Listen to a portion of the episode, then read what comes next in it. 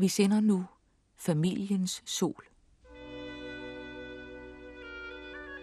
En fortælling om en dreng, der voksede op i tonernes verden.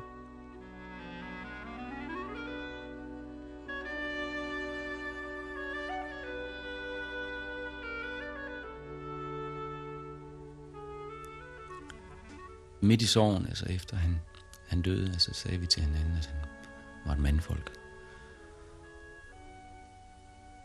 Det er jo sådan lidt mærkeligt, men altså... Det er sådan alligevel det billede, der står tilbage. af Den, ja, han var et lille mandfolk. Og jo, solen begyndte at skinne. Og det gjorde den i en hel uge. Det var midt i november måned. Så det trøstede vi os også lidt ved.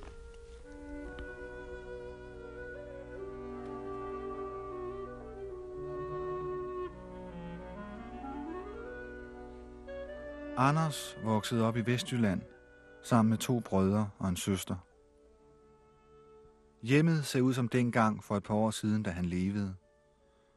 På væggene hænger et par malerier, han har lavet.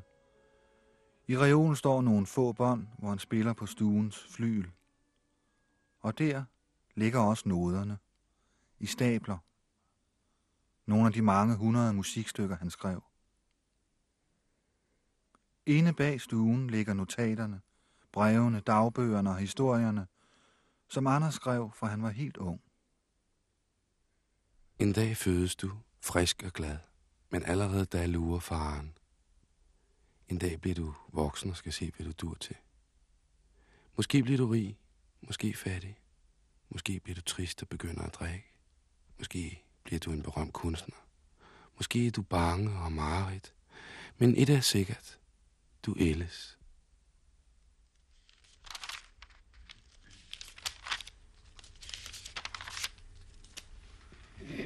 ja, der sidder han jo ved sit klaver og klaver.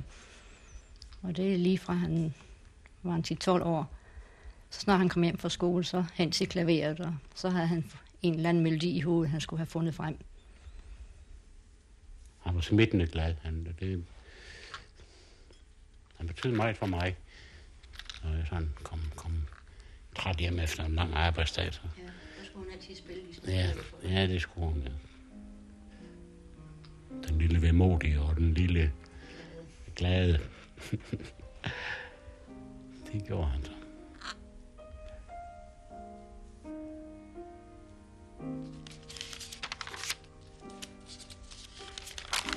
Der kan man jo godt se det der. Det, det var sådan helt lyst hår. Stråler han altså som, som en sol. Han, han, han så ud som en sol, synes jeg.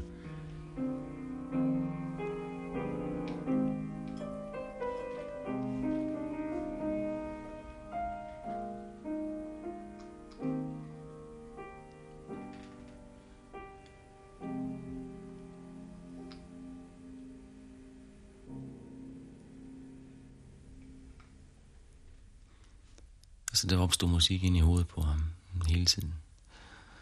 Han har skrevet musik ned på kaffefilter, på servietter. Altså, jeg tror, han meget tidligere har haft en, en drøm om sit liv, som han, som han ikke ville give køb på. Det skulle være kunstner med stor K. Ellers skulle det være ligegyldigt.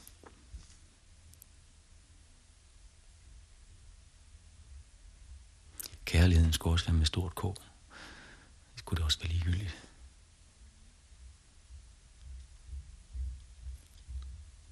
Venskaber.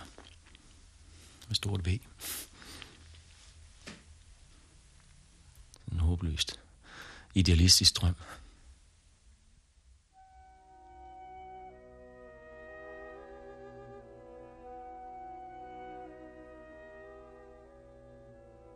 Da jeg fortalte far, der var nogle skalaer nede i bunden, som jeg ikke kender til, så sagde han, nej, der er meget, man ikke forstår.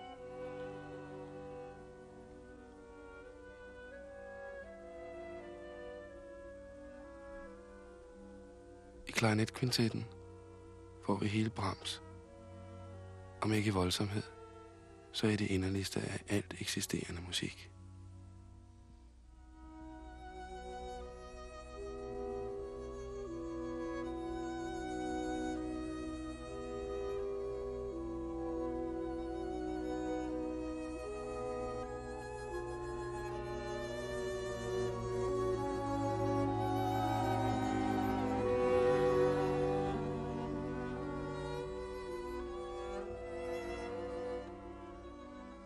Meget generet.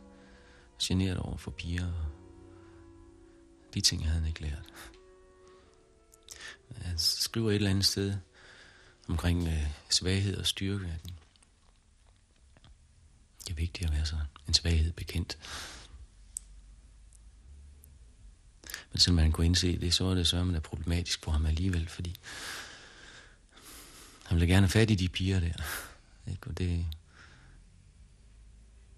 nogle meget rørende og, kluntede og kajtede forsøg, øh, de første, jeg er sikker på, det har været. Hun inviterede mig med hjem, og pludselig lå vi der i hendes seng. Jeg lå i hendes arme hele natten, og spekulerede som en gal på, hvad man gjorde. Ud på morgenen dristede jeg mig til at føre en hånd ind under hendes bluse og røre lidt ved hendes bryster. Så forsigtigt, som var det landminer. Hun sagde ingenting. Kajtet trak jeg hånden til mig igen. Bare jeg var en dreng, sagde hun. Og lagde sig til at sove. Den bemærkning holdt mig vågen. Hvad mente hun, mon? Da han skulle flytte hjemmefra, kan jeg huske, jeg var midt over i bilen. Og, og der kunne jeg se, at det her, det var...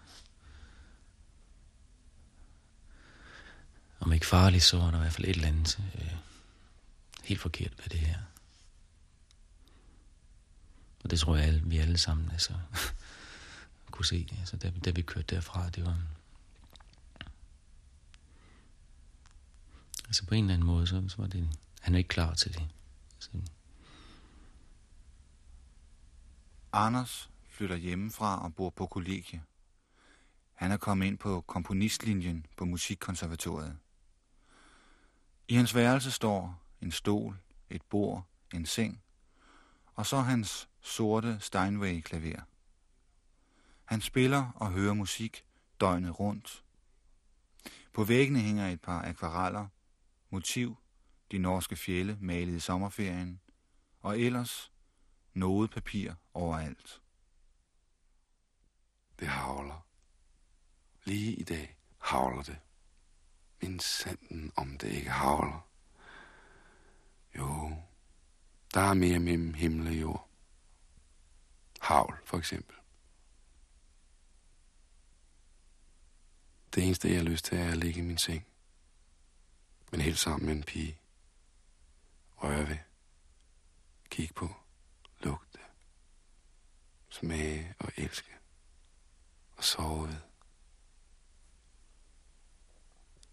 Den lille forpinte pige, der gemmer sig, og den lille dreng, der gemmer sig, de har utrolig meget brug for hinanden. Langt mere end de aner.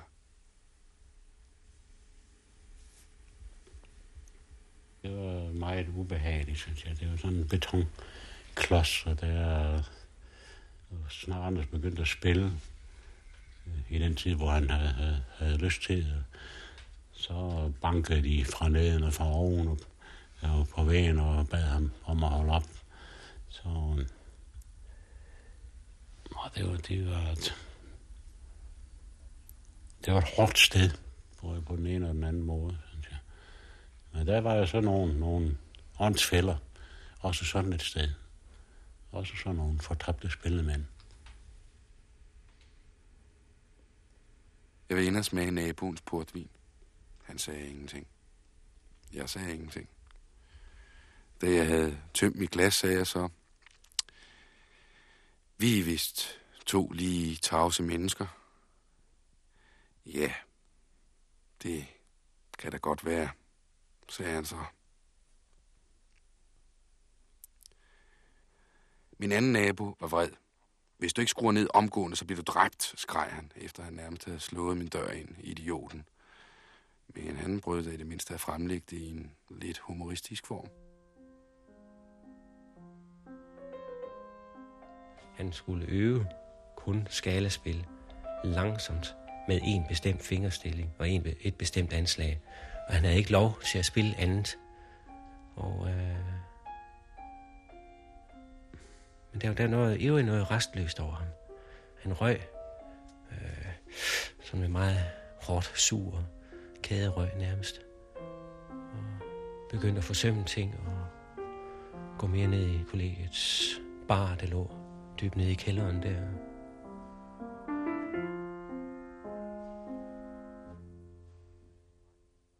Rektor har sagt, du kører for lavt gear, eller rettere i første gear uden foden på speederen.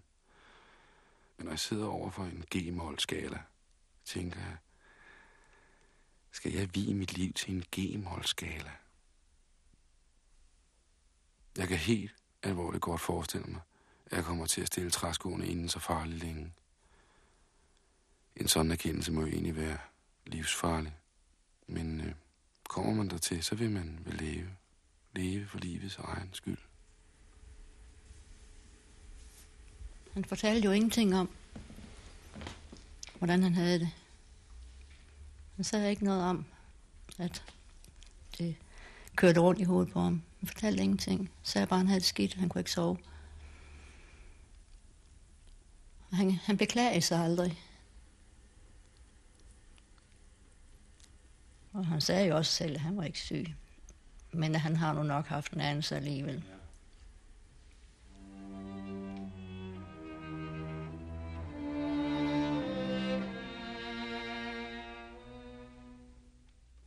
Ja. Begynder fire timer efter jeg stod op, og tordner derefter ubundhørligt løs i seks timer. Det begynder med tændingerne og går derefter over i panden. Det klør i mit hoved, og jeg kan ikke klø igen. Mit hoved er elektrisk. Propper i ørerne, og en summe, som om det hele kan eksplodere. I korte glimt hører jeg forfærdelige lyde, som laviner, som jordskæl der giver genlyd af isnende nådesløshed. Har drukket af Brahms' kunstnervin. En sød gift at være gammel og ung på samme tid.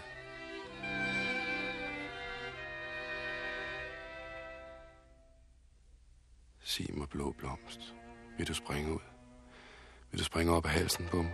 Vil du stikke af? Smutte væk? Vil du forlade mig? Blå blomst, du kan da ikke bare sådan forsvinde.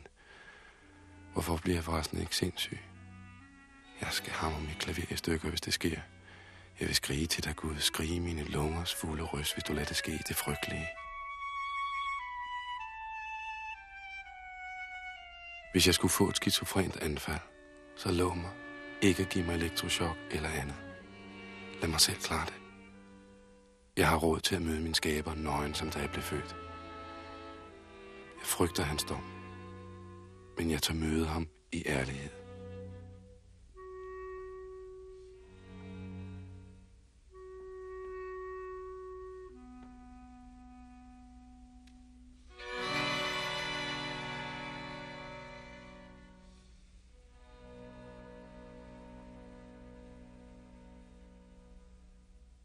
Og så kom min bror og boede hos mig i stedet for. Og det, det var dejligt. Altså. Så fandt vi en lejlighed sammen. Og så lavede vi en lille hule dernede, hvor vi boede. så købte han en kæmpe stor dobbeltseng, og så havde vi klaveret, og så... vi spillede meget sammen og sådan noget. Og hvor jeg så hjalp ham ved at, at og snakke og snakke og, og, og sidde op om natten, hvor han begyndte at få hallucinationer og sådan noget, og blive bange. Ikke? Hver gang vi snakkede sammen, ikke, så, så ender det med, at han siger, ja, men nu sidder vi og snakker om mig igen og sådan noget. Ikke? Og, det, og det gjorde vi også. Ikke? Der er ikke nogen, jeg har lært så meget af, som er ham om mennesker. Ja.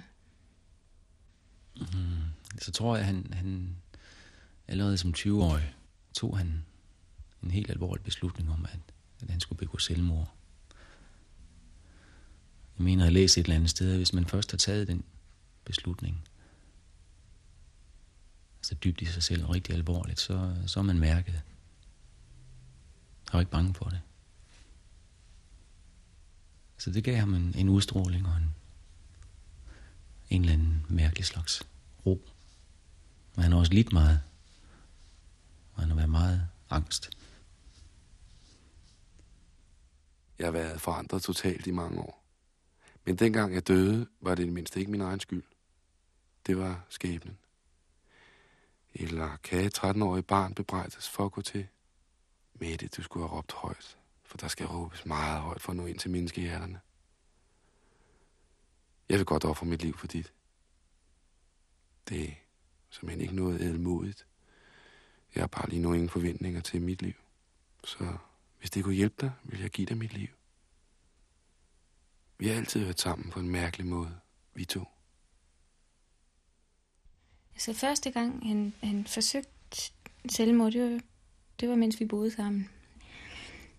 Og der lå han så nede i sengen, og der stod et tomt pilleglas ved siden af. Han lå bevidstløs dernede, og så lå der sådan nogle skriverier, hvor han havde skrevet, nu har jeg taget en pille, nu har jeg det sådan, nu har jeg taget en pille mere, nu har jeg det på den måde, og en mere, en mere. Øhm. Og så ringede jeg til lægen, og så ringede jeg efter mine forældre, og så kom de og hentede ham. Min far siger, hvordan har du det? Jeg siger, jo. Så siger han, er du snart stærk nok til at flyve? Jeg siger, jeg har jo fløjet. Min far, du er ligesom brevduer. Du finder tilbage til afsenderen. Anders bor hjemme igen, men flytter nu over til sin bror på Sjælland. I starten går det fint. Han arbejder med børn og musik, og børnene er glade for ham. Men så kommer angsten. En dag havde han hugget min bil, og øh, var kørt ind til byen og havde købt en kæmpe stor papkasse, der var fyldt med vin og sprut. Og da jeg kom hjem fra arbejde, der sad han allerede ved bordet og var godt i gang. Og der var en fuldstændig formørket, og ansigtet det var dystert og sammenknæbte øjenbryn og rynker i panden. Og umuligt at snakke med og få et ord fra. Der sagde jeg så til ham, at øh, nu tror jeg ikke, vi kan have, have dig boende her mere. Så nu går vi ud i bilen, og så kører vi hjem. Og der pludselig lyste han op. Han tog nogle flasker med sig og lagde sig om i bilen, og jeg tror, han nåede at drikke seks guldøl i bilen, inden vi kom til Fyn og skulle gøre hold ved min svigermor, og der havde han ligget og sunget og, og egentlig været utrolig glad. Og han rejste sig op, glattede sit tøj, fuldstændig straight og cool, og vi gik ind og bankede på, og han øh, kom ind og sad ret op og ned og spiste pænt og konverserede og var beleven hele tiden igen der. Indtil vi så gik ud og ud i bilen igen, så lagde han sig på bagsædet og drak videre. Og da vi så endelig kom herop til Vestjylland, der satte han sig lige direkte hen til klaveret med en flaske i hånden, satte den på klaveret og begyndte at spille. Og nu skulle der altså så begynde noget nyt for ham.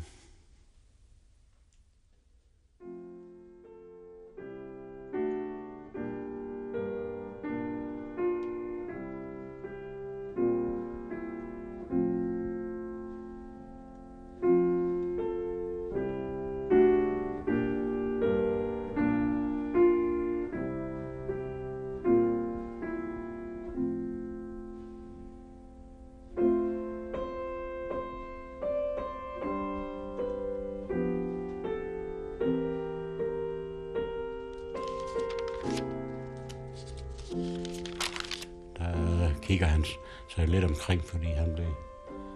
Øh, han fik job ved Hederselskabet med plantning af læhegn.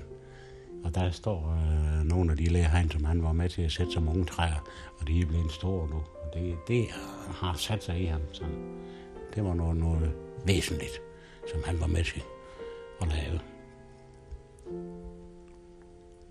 Og det er en rar ting at have liggende inden i sig, synes jeg.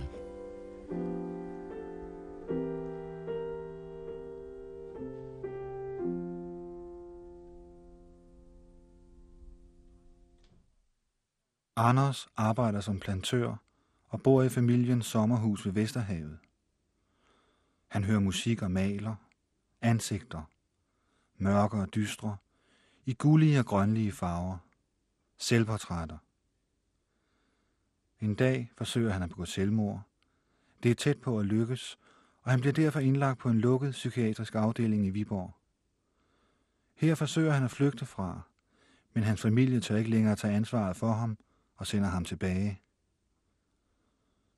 Anders lukker sig helt ind i sig selv. Han er fjendtlig over for personalet. Vi øh, stod for magten og, og tvangen. Det var os, der havde nøglerne til døren. Ikke? Det var os, der bestemte, når døren skulle låses op og låses i. Og øhm, at han øh, holdt det der spejl op for os, ikke? at vi var nogle grimme nogen. Øhm, fordi Anders var jo intellektuelt, altså meget velfunderet, ikke? Så kunne han jo godt spørge om nogle ting, som, som, som gjorde, at personalet egentlig fik en oplevelse af, at de, de var frygtelig dumme. Og øh, jeg finder mig ikke så meget i at blive afvist. Og jeg sagde til ham, du, det gider ikke, du afviser mig, fordi det er jeg ikke vant til, at der er nogen, der gør.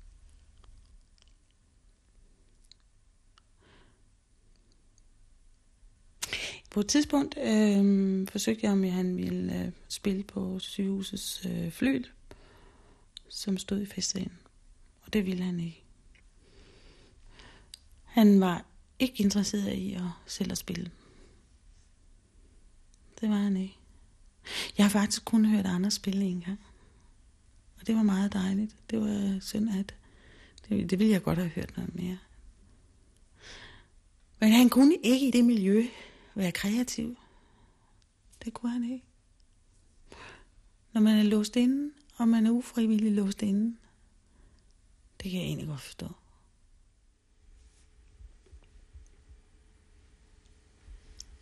Når jeg snakker om, at han var syg, så griner han af mig. Jeg er da ikke syg, jeg fejler ingenting. Jeg kan ikke få den, diagnose til at stemme med, hvad vi har læst om skizofreni. Det synes jeg ikke. Kunne du det? Kunne du godt. Men han kom, når han var bange, og bankede på din dør om natten. Ja. Og så stod du op Ja. og sad og snakkede med ham i timevis. Ja. Og så faldt han til ro og faldt i søvn, ikke? Og det meste tiden, der har han har haft styr på sig selv, synes jeg. Ja. Ikke på sine tanker, det tror jeg ikke. Nej, ikke altid. Nej, ikke altid. Det ville han gerne have haft. Det ville han. Ja, han ville i hvert fald aldrig til Viborg mere. Det var helt sikkert. Nej, det må vi love ham. Ja, det lover vi ham så. Nogen siger, at jeg skal til psykiatrisk behandling. Jeg har prøvet Viborg. Det siges, det er godt at få udvidet sin horisont. Men jeg skal i hvert fald ikke have udvidet min mere.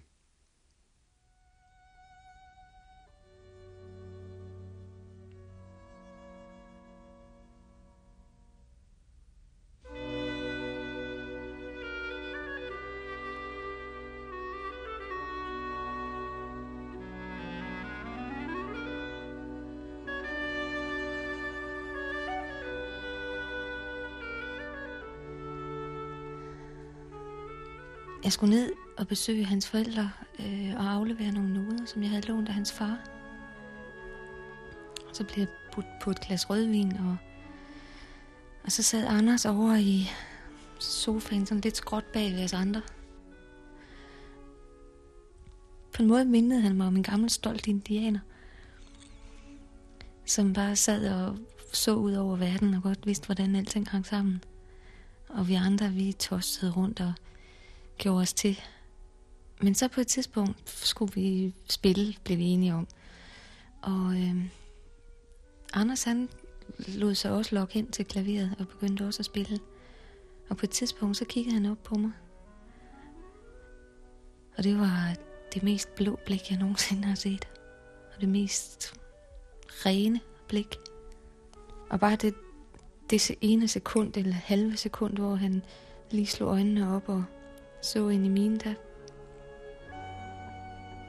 der øh, overgav jeg mig. Og så slog han lynhurtigt øjnene ned igen. Og så kl. 4-5 stykker om morgenen, så begyndte han at spille Brahms' klarinet kvintet for mig. Og det var sommer, og hyggen, buskene duftede, og fuglene sang, og solen stod op. Og jeg var møg forelsket.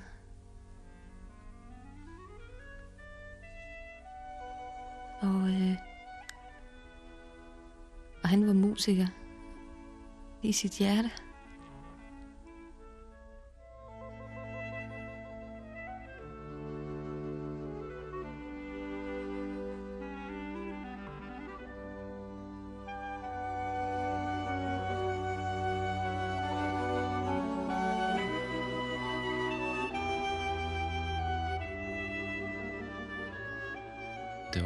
Strålende solskin i, i, i to uger i træk.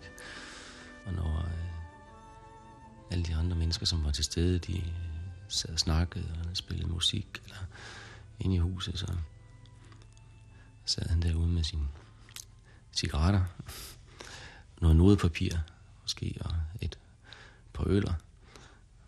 Og hvis man ville ham noget, så kunne man komme ud i privaten ude hos ham. Altså, det var, det var liv og død, og det var blod og tårer, og had og kærlighed. Hele tiden, enten eller. Og øhm, vi, vi sov under åben himmel altid. Eller det gjorde vi selvfølgelig ikke altid, for det var også vinter engang, men, men, øh, men som jeg husker det, så sov vi altid ude. Og stjerneskuddene, der bare dryssede ned over hovederne på os. Jeg elskede ham med det hele. Betingelsesløst, fuldstændig betingelsesløst. Uanset hvor tosset han var, uanset hvor meget han drak, så elskede jeg ham.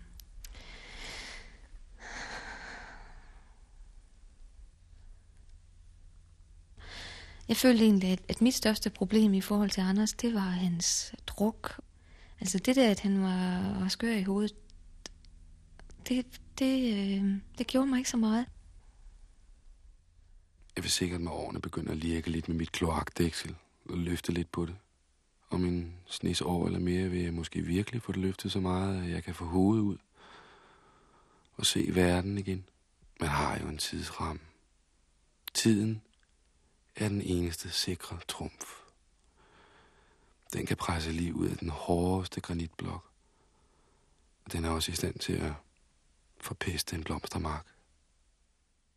Jeg kan huske en nat, der, øh, mens jeg lå og sov, så pludselig så vågnede jeg, og så lå jeg splitter nøgen i en helt hvid seng, og øh, fuldmånen den stod sådan lige ind, kun på mig og sengen, og, og, og helt, alt det der hvide, det lyste meget op i rummet. Og så sad Anders, sådan stor og mørk, på sengekanten ved siden af mig, og så viskede han, jeg slår dig ihjel. Og det var med en stemme, altså det var ikke hans stemme, det var en stemme, der kom, jeg ved ikke hvorfra. Og øh, puttede ham sådan ind til mig og trøstede ham, ligesom man trøster et lille barn og så så og nå nå, tag nu roligt. Og, og jeg, var ikke, jeg var ikke bange overhovedet. Men så den der øh, psykose, der gik sådan, jeg kan ikke huske, om det var nogle dage eller en uges tid, eller hvor meget det var, men efterhånden så klingede den sådan lidt af, havde vi på fornemmelsen. Og så, øh, og så satte han sig, og så spillede han i 10 timer i træk.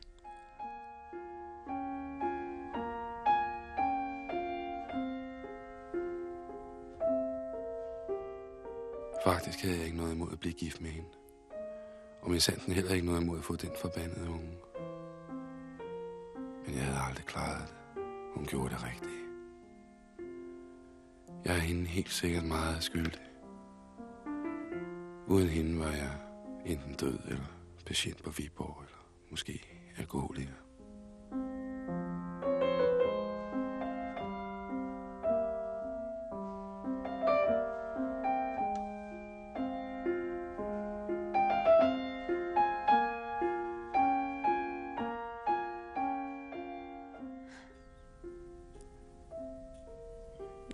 Det ude i privaten under en fuldmåne igen, hvor øh, jeg blev gravid.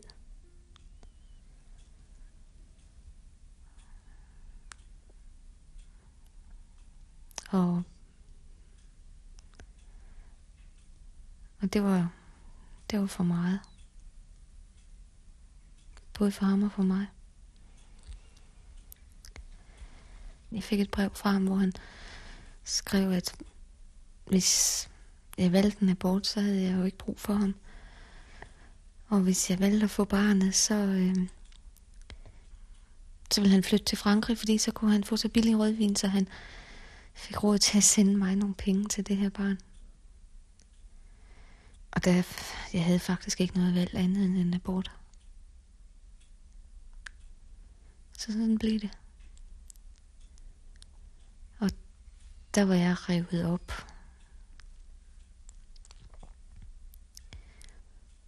Og så sluttede det. Anders bor igen hjemme. Så flytter han ud til sin bror. Så hjem igen. Så bor han på kollegie, men flytter hjem igen. Han har kærestesorg, skriver til kontaktbyråer, sætter annoncer i Jyllandsposten. Men han har svært ved at skrive, hvem han selv er. I perioder er han angst. I andre lever han et stille liv. Jeg tog opvasken, lavede en komposition, kørte så ud på landet, hvor jeg lavede en stor akvarel, købte en øl, drak den ind i byen, købte en ny øl, som jeg drak ned ved fjorden, kørte hjem, spiste, så tv-avisen. Efter en, en, en meget god arbejdsperiode sammen med mig om, omkring musik, hvor han var læreren, og var en smad og dygtig lærer. Og lige pludselig, mens øh, det så ud til at være inde i den, den bedste gænge, så, så fandt vi ham en morgen fuldstændig omtumlet. Næsten uden for bevidsthed, siddende midt på gulvet med, med to brækkede skuldre. Og den dag i dag, så ved vi ikke, hvad der er foregået, udover at han har, har taget sovepiller igen, og hvem man har kæmpet mod inden på det værelse med de murstensvægge, ved vi ikke noget om. Uh, han kunne ikke kende os, uh, da vi kom og besøgte ham. Vi prøvede at synge en sang for ham, men han kunne ikke uh, huske vores navn. Men jeg tror, at lige så lidt stille han fandt ud af, hvem vi var. Han havde nogle syner om folk, der faldt ned fra stilaser. Han havde nogle meget underholdende syner også, som han lå og morede sig lidt over. Men så kom han til sig selv igen og fik sat nogle skruer i de der skuldre.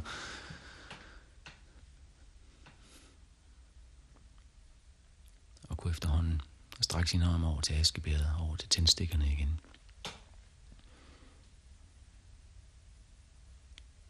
Og så kunne de arme det, de skulle kunne, synes han. Hvis jeg sidder i stuen, og nogen kommer ind, stiger smilet op for fødderne, gennem benene og samler sig i balancepunktet i rygmarven og afventer en passende lejlighed, hvor det kan bryde ud gennem mund og øjne.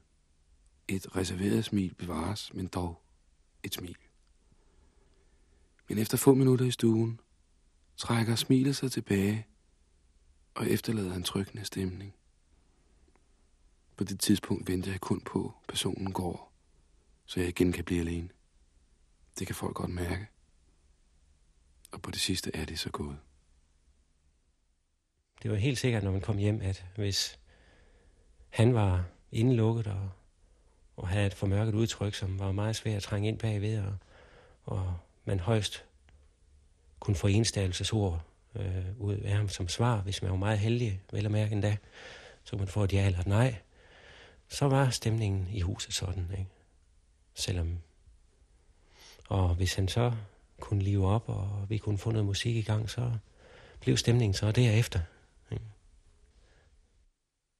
Kære Anne, jeg prøver alligevel at skrive til dig. Men det er ikke sikkert, at du kan læse min skrift. Jeg må se at blive lidt mindre afhængig af dig. Må lære at undvære dig. Du er ved at gå tabt for mig. Ja, det er jo også noget pjat. Jeg har jo ikke nogen krav på dig. Det er der ingen, der har.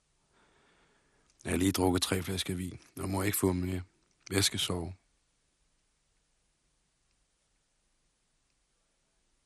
Så er jeg her igen. Nu er det fire flasker vin. Det er sindssvagt. Ikke sindssygt, Sindssvagt. Håber, du sover godt, for det gør jeg sikkert.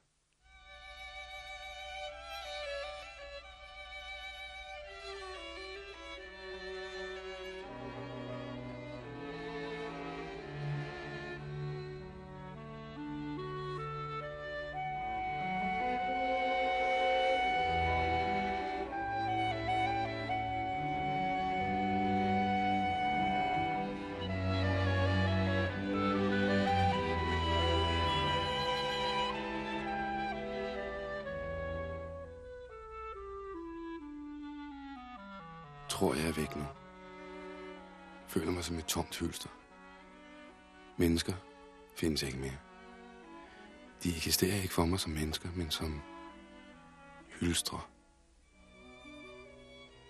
Jeg er ikke engang et dyr længere. Et dyr har drifter. Jeg er en plante. En stueplante. Hvis resten af mit liv bare spilder tid, hvorfor så ikke slut her? og komme i gang igen? Eller har min sjæl allerede forladt mig og forplantet sig i et nyt foster? Er jeg allerede vietnameser eller en elefant?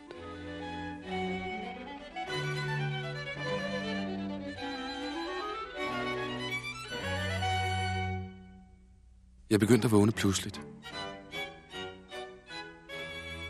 Jeg kan intet huske af min drøm. Men jeg når altid at høre Brahms klinge ud. Brahms, min ører nægter at høre dig. Klarinetten, jeg kender den ikke længere. Hvis du klinger ud ligesom i drømmene, så går jeg. Hvem har ret? Ham, der skriger om at dø inden pillerne? Eller ham, der skriger om at leve efter pillerne? Hvem skal man lytte til?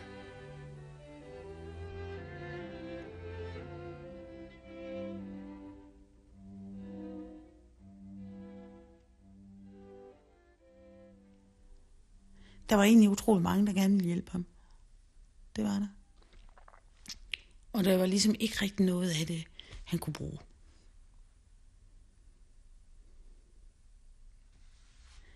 Jeg ved ikke hvorfor. Der er nogle ting, som vi ikke ved, som vi heller ikke nogensinde får svar på.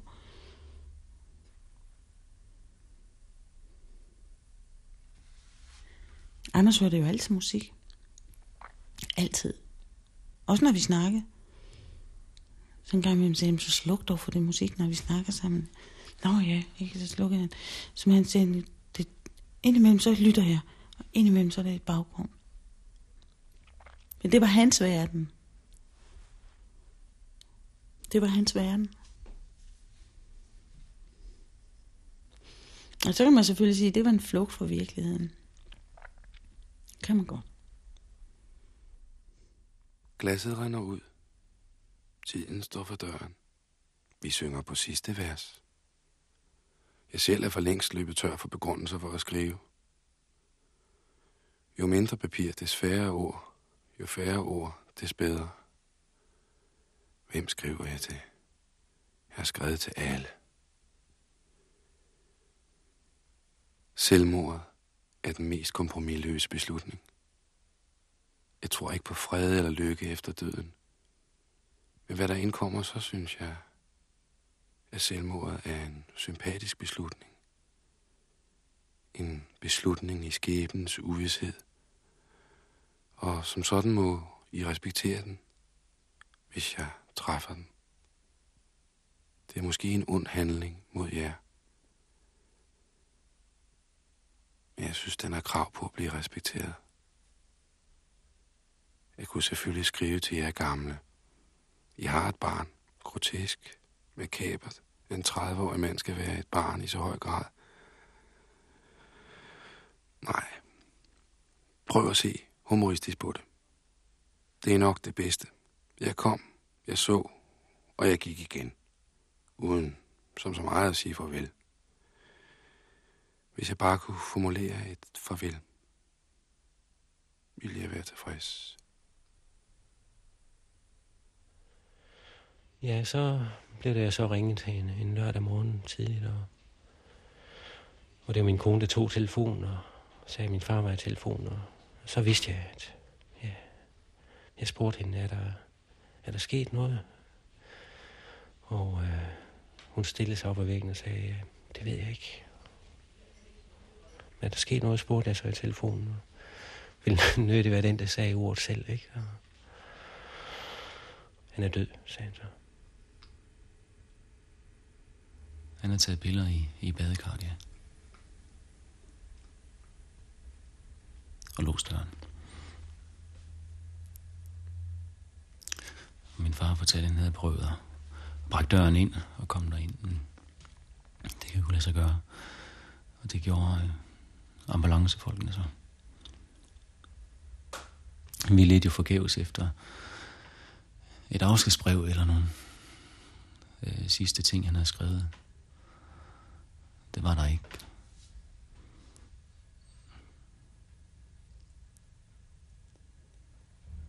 Øh, men han havde en lommebog, hvor der var nogle små notater i. Det sidste stod i den, stod der, Sonia er slidt ned. Det er jo ganske vist hans båndoptager, som har været hans tro. Følgesvend igennem mange år, som har kørt næsten døgnet rundt som er blevet sendt til reparation.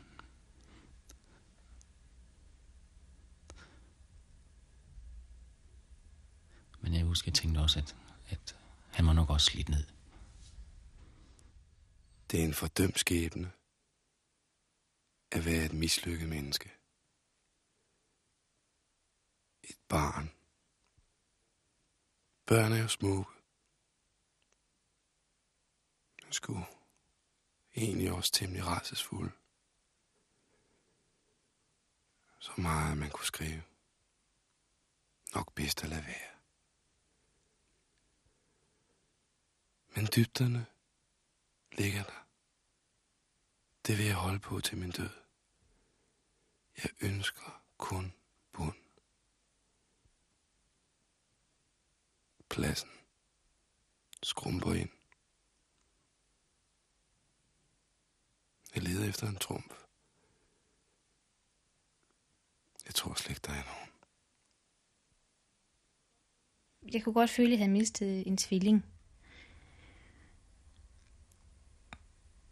Og så øhm, tænkte jeg, hvis jeg skal acceptere, at han er død, og jeg lever,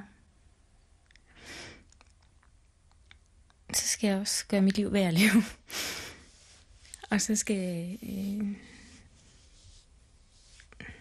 så skal jeg ændre på nogle ting, og så skal jeg finde noget, som kan erstatte ham.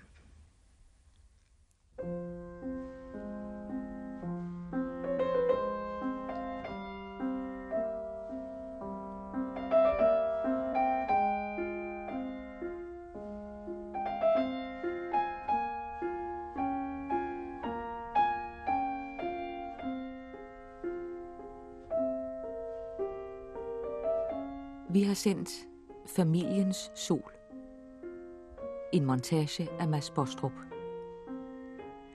Anders blev 30 år. Hans dagbogstekster blev læst af Jens Arnsen. Jesper 12 stod for teknikken, og der var musik af Johannes Brahms og Anders Sol.